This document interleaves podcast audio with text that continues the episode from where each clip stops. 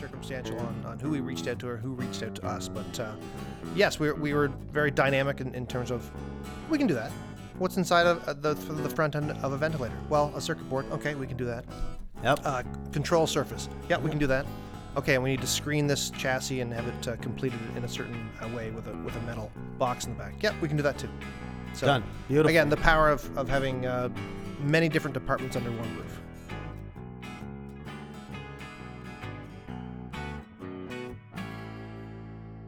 Hello and welcome to another episode of Making It in Ontario, the official podcast of the Trillium Network for Advanced Manufacturing. I'm your host, Nick Persikilli, and in this episode, Brendan and I take a drive out to Pickering, Ontario to visit Yorkville Sound and chat with their Vice President of Sales and Marketing, Jeff Cowling. Yorkville Sound. Now, if you know who they are, chances are that, like Brendan and I, you spent hours of your teen years in Long and McQuade stores, playing their various instruments, testing their various amps, and then leaving with little more than a pack of guitar strings. While the history of Long and McQuade and Yorkville Sound is very intertwined, as you'll learn, this is not an episode about Long and McQuade. This is a manufacturing story about Yorkville Sound. The company was founded in 1963 in the back room of the very first Long and McQuade store in Toronto. Yonge and Bloor to be specific, and in Yorkville to be exact. Jeff explains how Pete Traynor, a local guitar amp tech who used to fix Fender amps, asked Jack Long, yes, the Long from Long and McQuade, if he could take a stab at making a better bass amp. Jack said yes, and with that, Yorkville Sound was born. Brendan and I were very excited about this episode because of our history as Long and McQuade kids. After all, the point of this podcast is to showcase the best of Ontario's advanced manufacturing ecosystem, and doing an episode on how guitar amps were made was like a dream come true for us. And the conversation did not disappoint. We believed we were going to have a relatively routine discussion, albeit a very cool one, about speaker cab and guitar amp manufacturing. What we got instead was a fascinating look at a company that's bucking several trends in manufacturing best practices and seeing a ton of success. For starters, their level of vertical integration is incredible, and the amount of actual manufacturing that takes place under that one roof is amazing. As we came to learn, this arrangement is based on a unique philosophy of survival versus dominance. Check the timestamp for the discussion. It's a unique philosophy that seems to be working incredibly well for them. They outsource very little. Not only do they have a wood shop on their site making all of their speaker enclosures to their exacting specifications, but the same wood shop can and has pivoted to making literally anything else they need.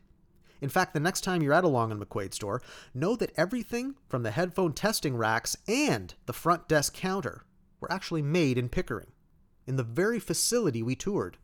In addition to the wood shop, they also have an electrostatic paint department, a wiring department, 3D printing capabilities for prototyping, and a concrete bunker to test their speakers in house.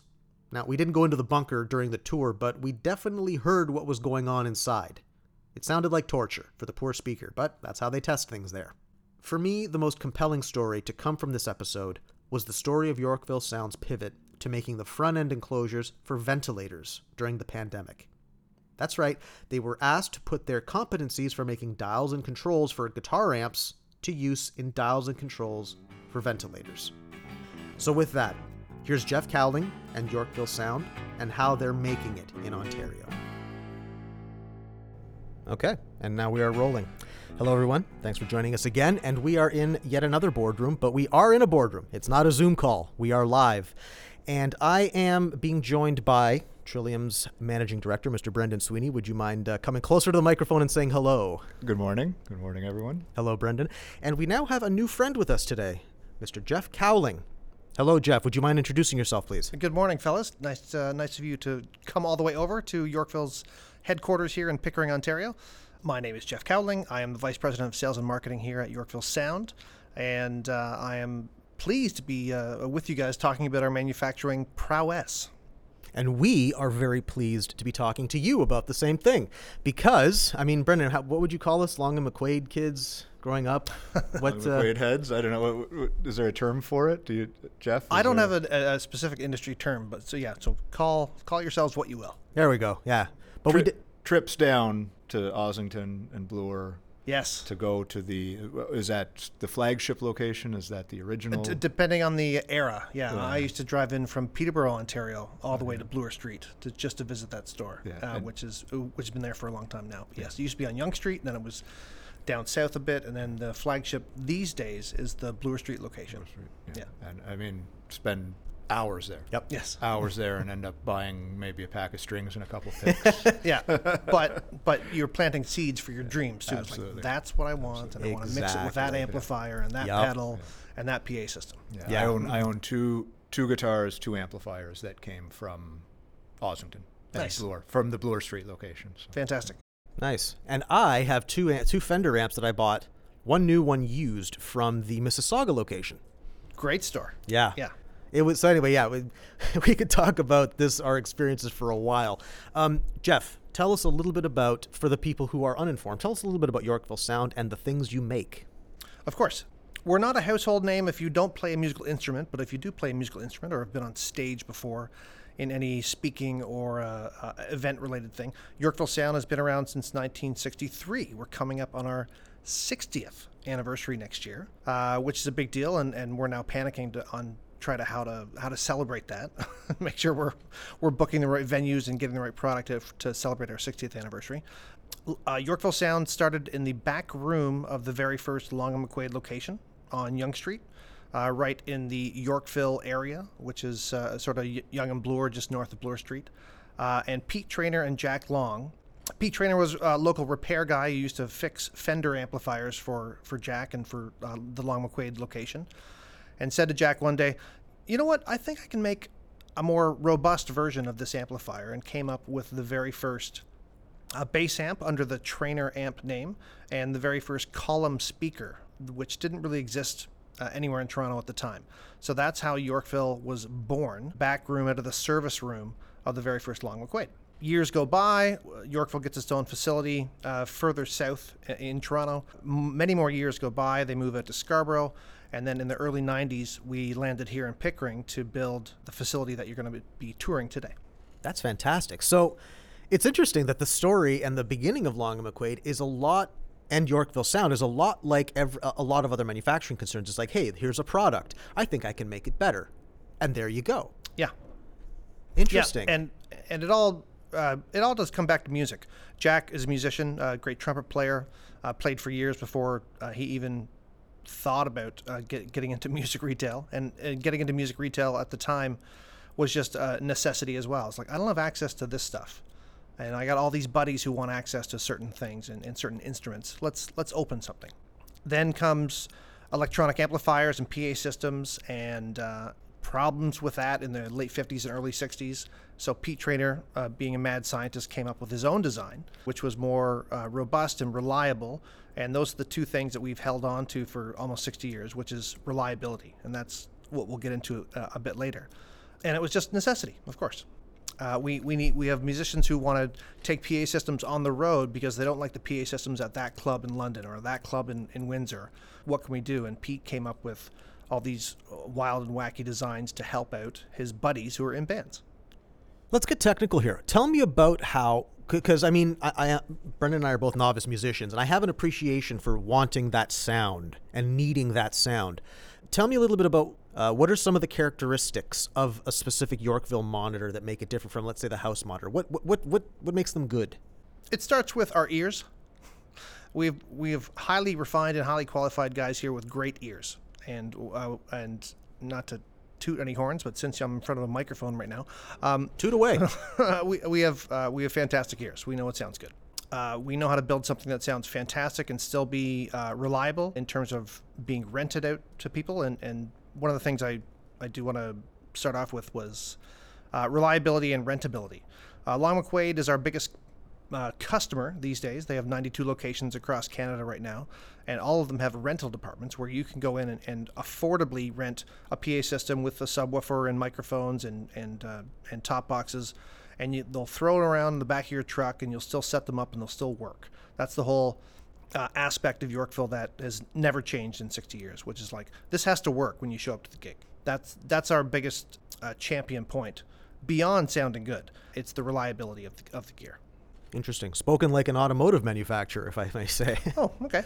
That's a good thing. Mm. That's a good thing. They've uh, they they definitely know how to produce a lot of something reliable, and it sounds like you guys are in more in, the same vein. And I, I like the fact that you have that image of the touring musician mm-hmm. when designing a product, um, because I think yeah, I mean, not not even touring. We're, we're sometimes we have to speak to novices. Mm. So your aunt Betty would come into the local Long McQuade store and try and rent a PA speaker for her backyard party, or the mayor's office might come in and rent something for a speaking event, if they were so inclined. And they have to be able to set it up. It's got to be obvious where I need to plug things in, and it's it's got to work. So that's a big selling point of the stuff that we that we put through rentals. That's awesome.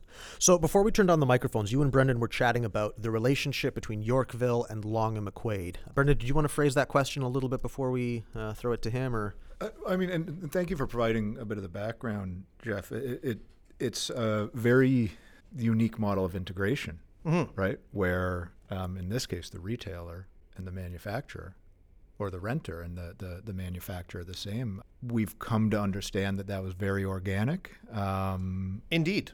Yeah, it was organic from day one, as in it, it, Yorkville was given birth out of the back service room of the, the first Long McQuade location. The companies did separate for a while and worked independently, and obviously Yorkville sold uh, our gear that we manufactured to not just Long McQuade, but to independent retailers, uh, sound companies.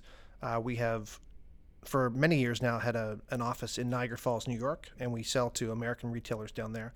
But yeah, it was it was really organic the companies uh, after all this time are still owned by the same family which is fantastic and uh, and that doesn't mean we still don't consider them a customer. Everyone who works for yorkville considers long mcquade our, our biggest and best customer not an automatic thing. We, we have to produce things that make sense for their model and we have to produce things that make sense for independent music retail people in canada in the states and in in, in the world. We, we export our gear specifically a lot of our PA gear, pro audio gear, to uh, China, Korea, Mexico, the Caribbean, all kinds of places around the world.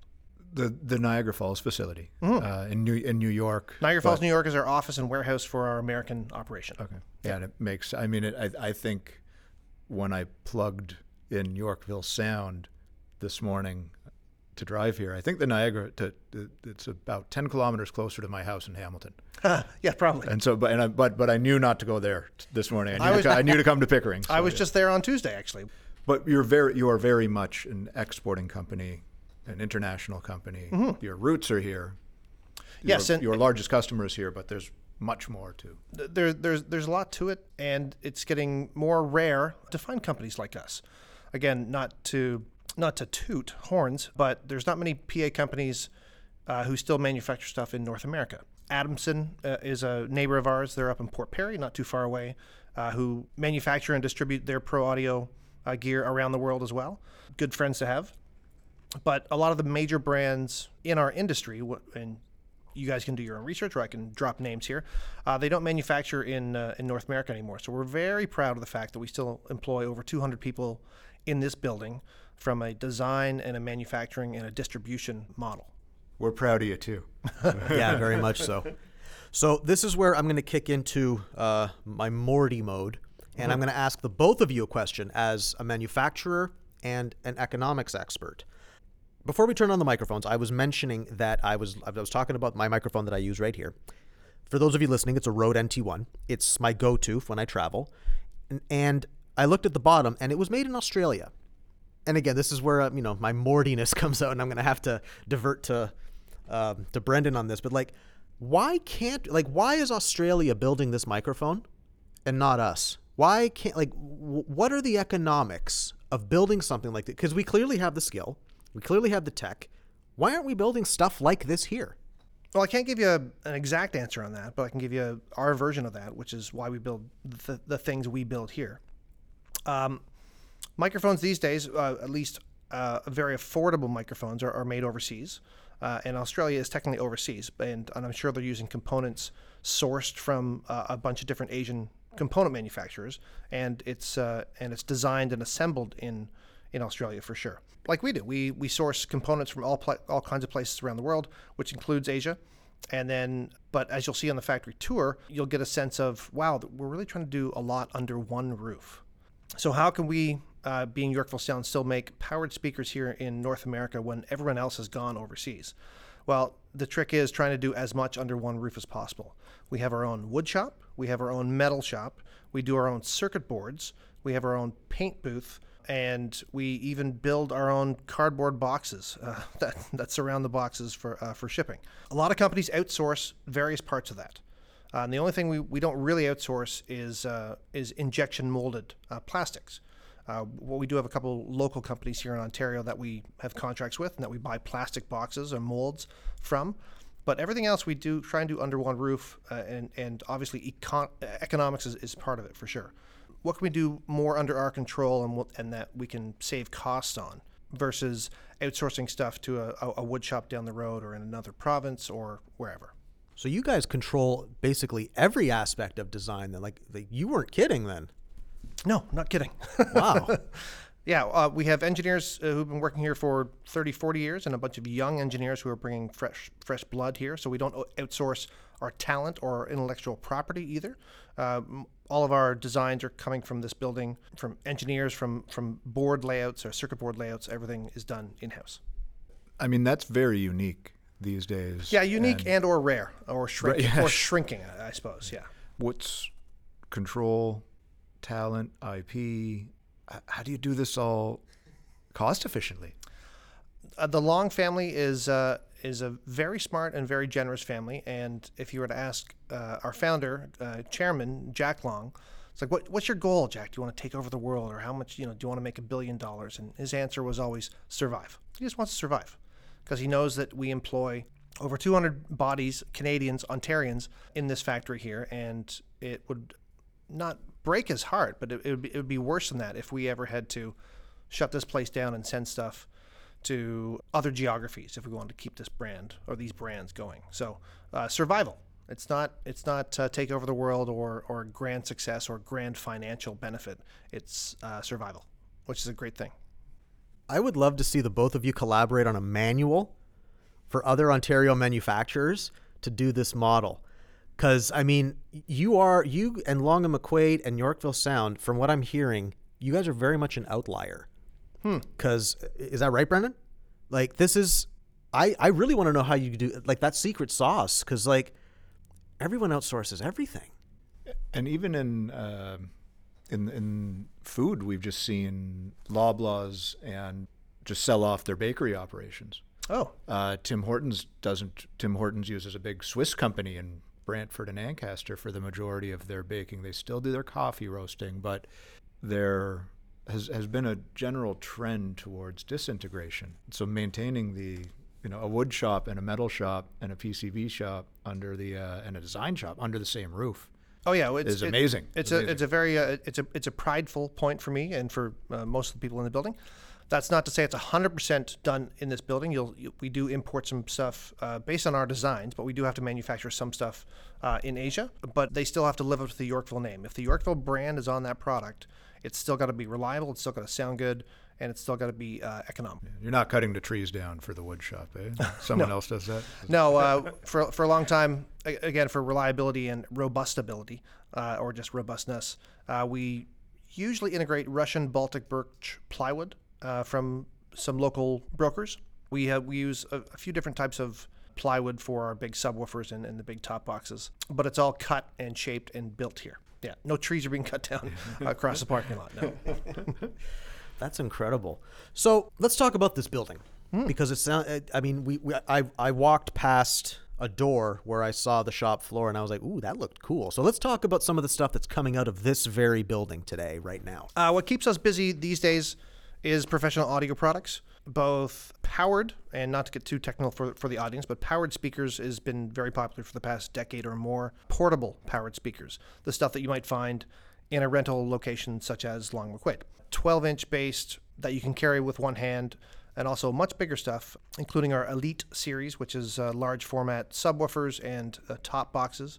By top boxes, I mean full range instead of just the bass notes that a subwoofer might provide. Our subwoofers are very popular. We can't build them fast enough. If, if our U.S. operation could have one wish in the world, it, it would be triple the capacity of how, how often we can build uh, our powerful uh, 15 inch, 18 inch, and 21 inch uh, subwoofers.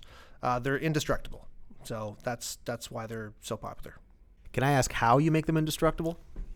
Uh, c- careful design and intense testing. I'll, I'll, I'll say testing. We really beat the crap out of these things before Wow. before they're approved to go to market, and we'll show you a couple of the facilities downstairs where we r- really beat the crap out of them. Now, Nice. by beat the crap, I mean drop testing, which is a scientific process where we drop from six inches, we drop from one foot, we drop from four feet, and to see how the cabinet reacts and if it falls apart or if it stays intact.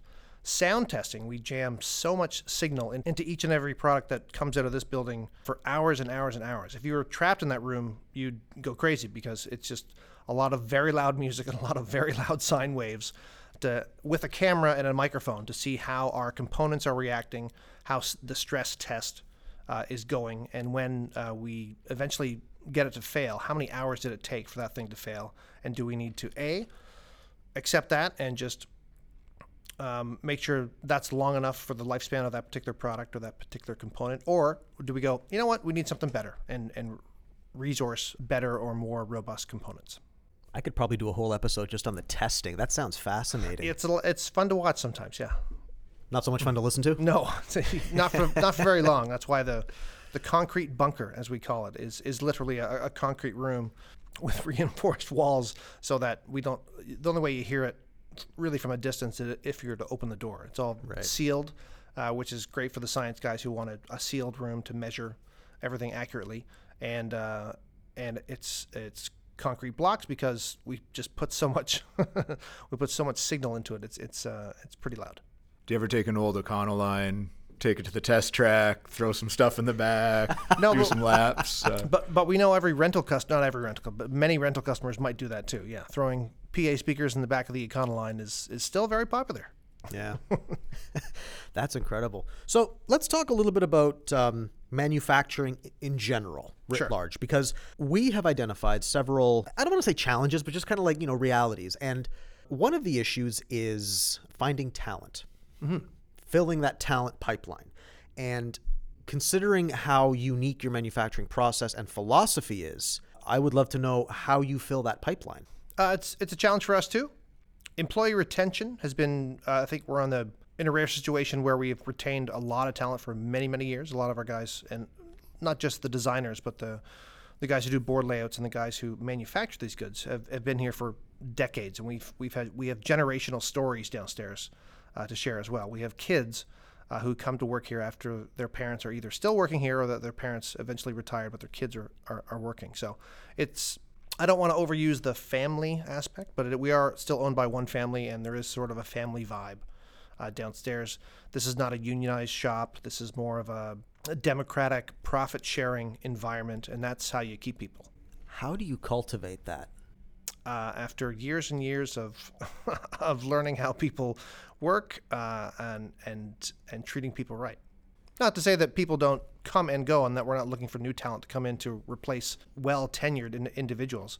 It is still, still hard to find talent, whether it's entry level talent in our warehouse or in our guitar QC part of the warehouse, or whether it's entry level talent um, from a, a recent grad from an engineering degree at uh, at the University of Waterloo. Why would they want to work here? I was like, well, they probably play guitar or they're in- interested in PA first of all.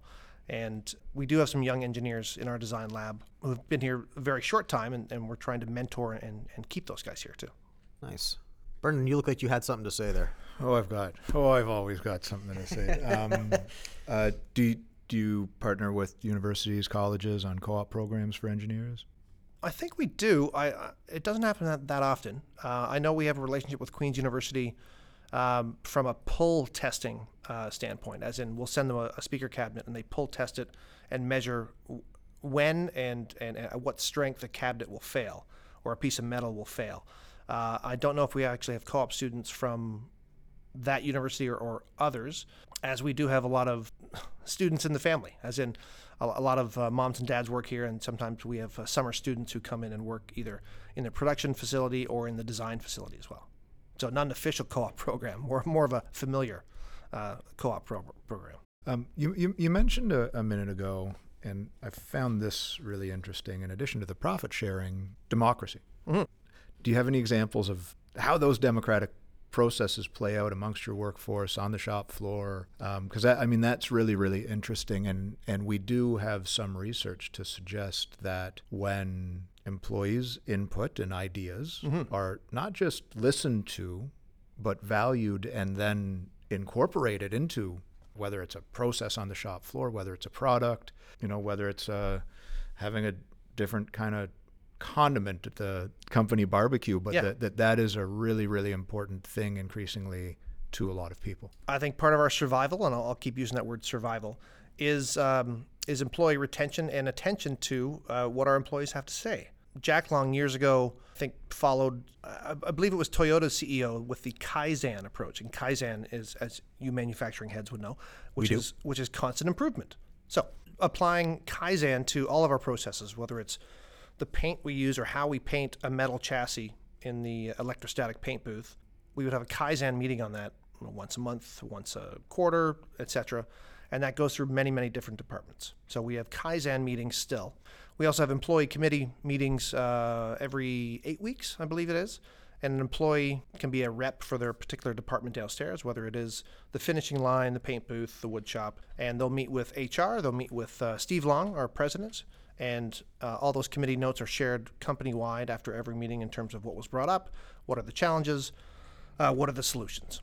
So, yes, it's a it's a very much engagement uh, with our employees, whether it comes all the way down to condiments or whether, we're going to have a, a company barbecue today because it's raining. Okay, we have to s- switch that to another day. But yeah, the the Kaizen approach and and employee engagement is very important. That that's that's key to our survival for sure.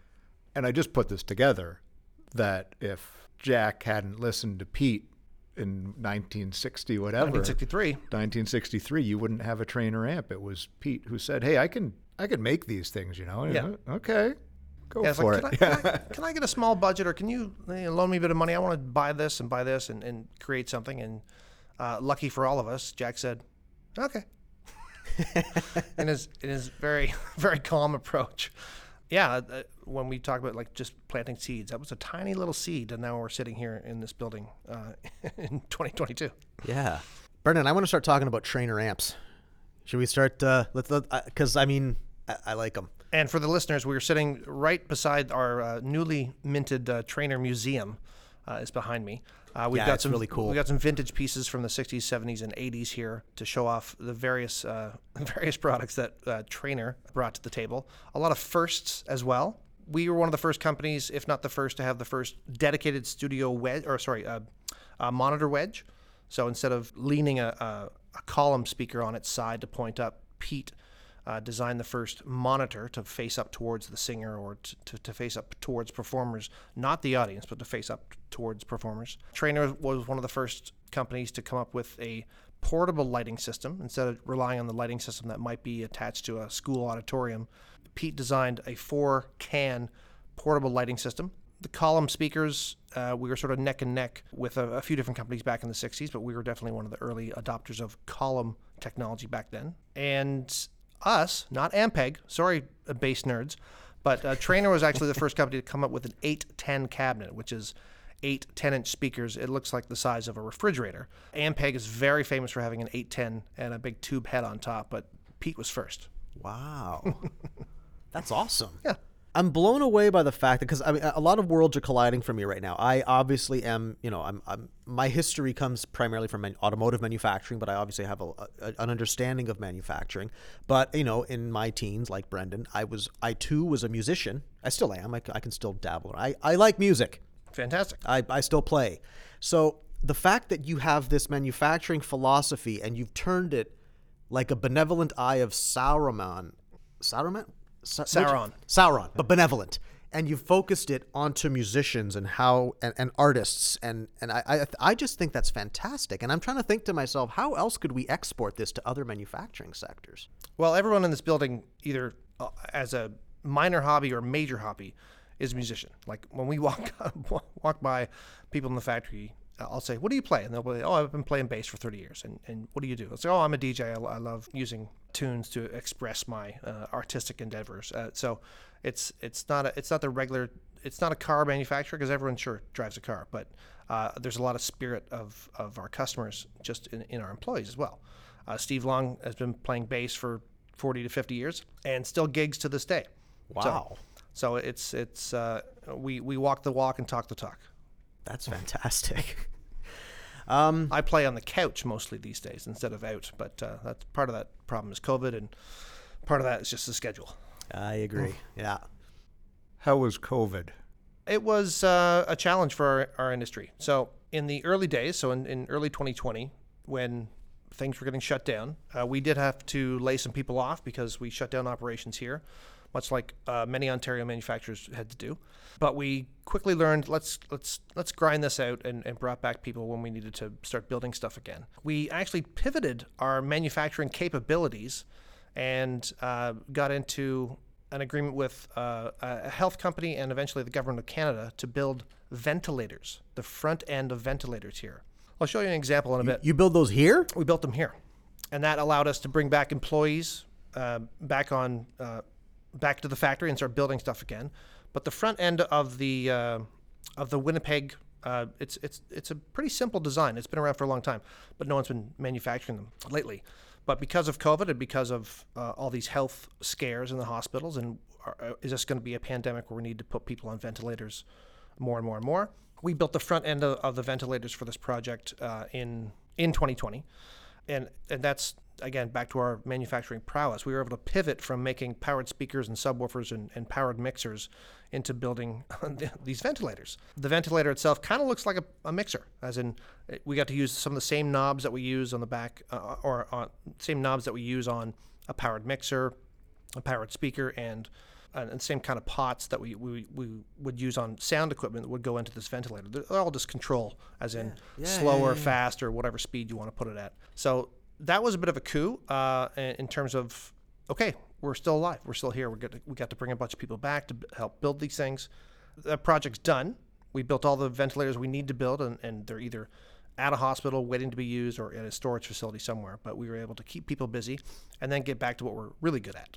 So, from a societal angle, COVID stopped all the events, right? Lockdown locked down a whole bunch of stuff. And even after a year when we thought restrictions were being lifted, there still weren't a lot of people going out and renting PA systems or going out and renting renting instruments to uh, to play in live gigs because it just wasn't a possibility.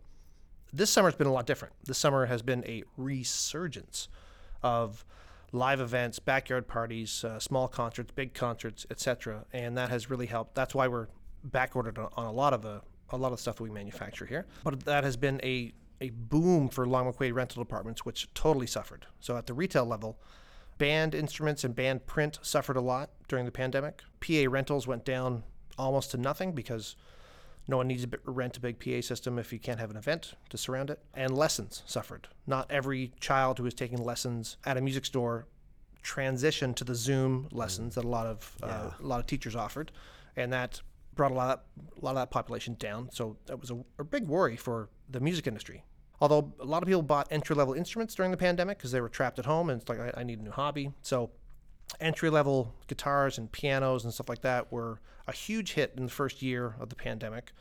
And then hopefully they stayed with it. And now they're back this summer and they're, they're, they've learned all the songs they want to learn and they want to play a live gig. So now rentals is back and PA sales are, are, are back up and, and very much alive. That's I don't know if I followed your question or not, but that's where we yeah. No, that's so we've we've heard stories of companies pivoting. Mm-hmm. For example, on one of our podcasts, we did uh, with a company called Dymachem, and they're a chemical manufacturer. When the when the um, industrial chemicals, and when the pandemic hit, they pivoted to make hand sanitizer, and they right. did a great job of it. But I mean, your pivot sounds like quite the pivot. You went from musical amplifiers to the front end of a ventilator. Yeah. Wow. It wasn't uh, planned. We, this is this was not sitting in our back pocket going, "I know what we can do." This was very much. I, did, I wouldn't think so. No. Uh, uh, uh, we can use the word luck, I suppose, but it's just a, just a, a weird situation of uh, circumstances. So. I'm gonna. So okay, this this this is uh, one of Brendan's favorite favorite factoids. Um, the manufacturing corridor around Toronto. Do you want to do you want to give your, your your explanation about that? Sure. When we actually, and, and we've got a, uh, a mapping application where we map factories, and, and it's online and it's publicly available. Uh, it's called Trillium GIS, shameless plug there. But when Sounds we good. actually look at this and compare it to other major urban centers in North America, Toronto or the, the GTA is the only of the, of the biggest, you know, the dozen or so biggest urban centers in North America. Toronto is the only one where we make cars and planes. Wow. Yeah, and so so a lot of the places, Detroit, Chicago, where they make lots of cars, they don't make planes. Where in in Los Angeles, Seattle, Houston, where they're making planes, they're not making a lot of cars. Now add to this space robots from MDA, trains from Alstom in in Brampton Wow. Professional Rockets. audio equipment, uh, orbital class rockets, and then just the, the sheer volume of uh, food and beverage manufacturing just on the way in, you know, the big chocolate and candy factory there. Wh- When you break it down, the GTA is potentially the largest and most diverse manufacturing ecosystem of any major urban center in North America. And there's always more to learn about it, just like we're doing right now. And and we just we, we want to tell that story as accurately and as emphatically as we can, and I guess as purposefully as we can, um, to to because we want to keep doing what we're doing and probably do a bit more um, and and hopefully direct a lot of the hyper intelligent and ambitious younger folks in this province into the industry and show we know they have a lot to offer we know manufacturing has a lot to offer them as a, career how do we do that And the the, th- the point I wanted to get, and that was perfect, Brendan. Thank you. The, the point I wanted to make is on Southern Ontario is the only place, I would argue, one of the few places on the planet where you could go to a speaker manufacturer and ask them to build you components for a ventilator. right? Yeah, it, it was uh, it was definitely uh, um, uh, lucky and, and very circumstantial on, on who we reached out to or who reached out to us. But uh, yes, we were, we were very dynamic in, in terms of we can do that. What's inside of uh, the the front end of a ventilator? Well, a circuit board. Okay, we can do that. Yep. Uh, control surface. Yeah, we can do that. Okay, and we need to screen this chassis and have it uh, completed in a certain uh, way with a with a metal box in the back. Yeah, we can do that too. So Done. Beautiful. Again, the power of, of having uh, many different departments under one roof. Anecdotes like that are kind of the reason why we exist. Part of the reason why we exist, right? Because that that in all seriousness, that is a very critical piece of understanding that I think a lot more people in industry, in government, in just the general in academia and students need to understand what uh, what the manufacturing sector actually means. So I think that's a fantastic anecdote and I'm I that's awesome. Yeah. That's an incredible story. What's next for you guys? We do have private contracts beyond what we build uh, for our own brands. Uh, we've actually had a contract with IMAX Theaters for about 15 years. If you're not familiar, IMAX Theaters, you know, the gigantic screen and the speakers are sort of behind that screen. Right, right, and, right. and it's a very powerful, impactful sound um, uh, experience. All the gigantic uh, speakers that you would find in an IMAX theater and the power amps that power those speakers, they're all built here. Now, they're IMAX branded products. They're, we, we incorporate some of IMAX's uh, design ideas, and then we incorporate that with our uh, design team here to build them a local Canadian made product that we ship everywhere, or that they ship everywhere. So we'll see some crates downstairs, gigantic crates, and again, gigantic meaning uh, the, the sound, the sonic experience when you go to an IMAX theater is very intense, and it requires some very um, uh, a, a lot of components, a, a lot of carefully designed speaker boxes and power amplifiers. And uh, that's just a private OEM contract that we've had with IMAX for a while. IMAX is over in Mississauga, so a, a fellow Canadian company knocked on our door years ago, and, and we were able to uh, provide them a fantastic product uh, made locally. But you can go to an IMAX theater in Korea, you can go to an IMAX theater in South America. All the speakers and power amps were built here. Wow. Yeah. It's not something we pop we we, we promote on our website because it's a private contract. It's not a quote Yorkville branded product, but it's a great thing. It's a nice little feather in our cap in terms of what we're able to do for another company and and uh, have such a long relationship with. This has been uh, very eye opening. Um, I, I always knew I always knew I loved Longa McQuade, and I always knew I loved Yorkville Sound for a reason, and, and now I think I have a a better understanding as to why. Brendan, did you have any additional uh, questions before we wrap up? You do, don't you? I do. Um, as we put the pandemic uh, in the rearview mirror, Let's hope. let's hope. What are you most looking forward to? Um, short term, I'm looking forward to catching up on our back orders. We have many orders. We have dedicated dealers here in Canada, in the United States, and and our export partners who want our product. So it's a great feeling to have, but it really sucks when you can't deliver on, in certain timelines. So in the short term, it's catch up, increasing our production on the production floor, uh, making sure we have the right employees doing the right things, and making sure we can source components from all over the world in time to make something in a timely fashion. So I'm looking forward to catch up. I'm looking forward to some of the designs that are that I've seen in nooks and crannies in this building uh, of future products. Lately, we've invested in battery technology.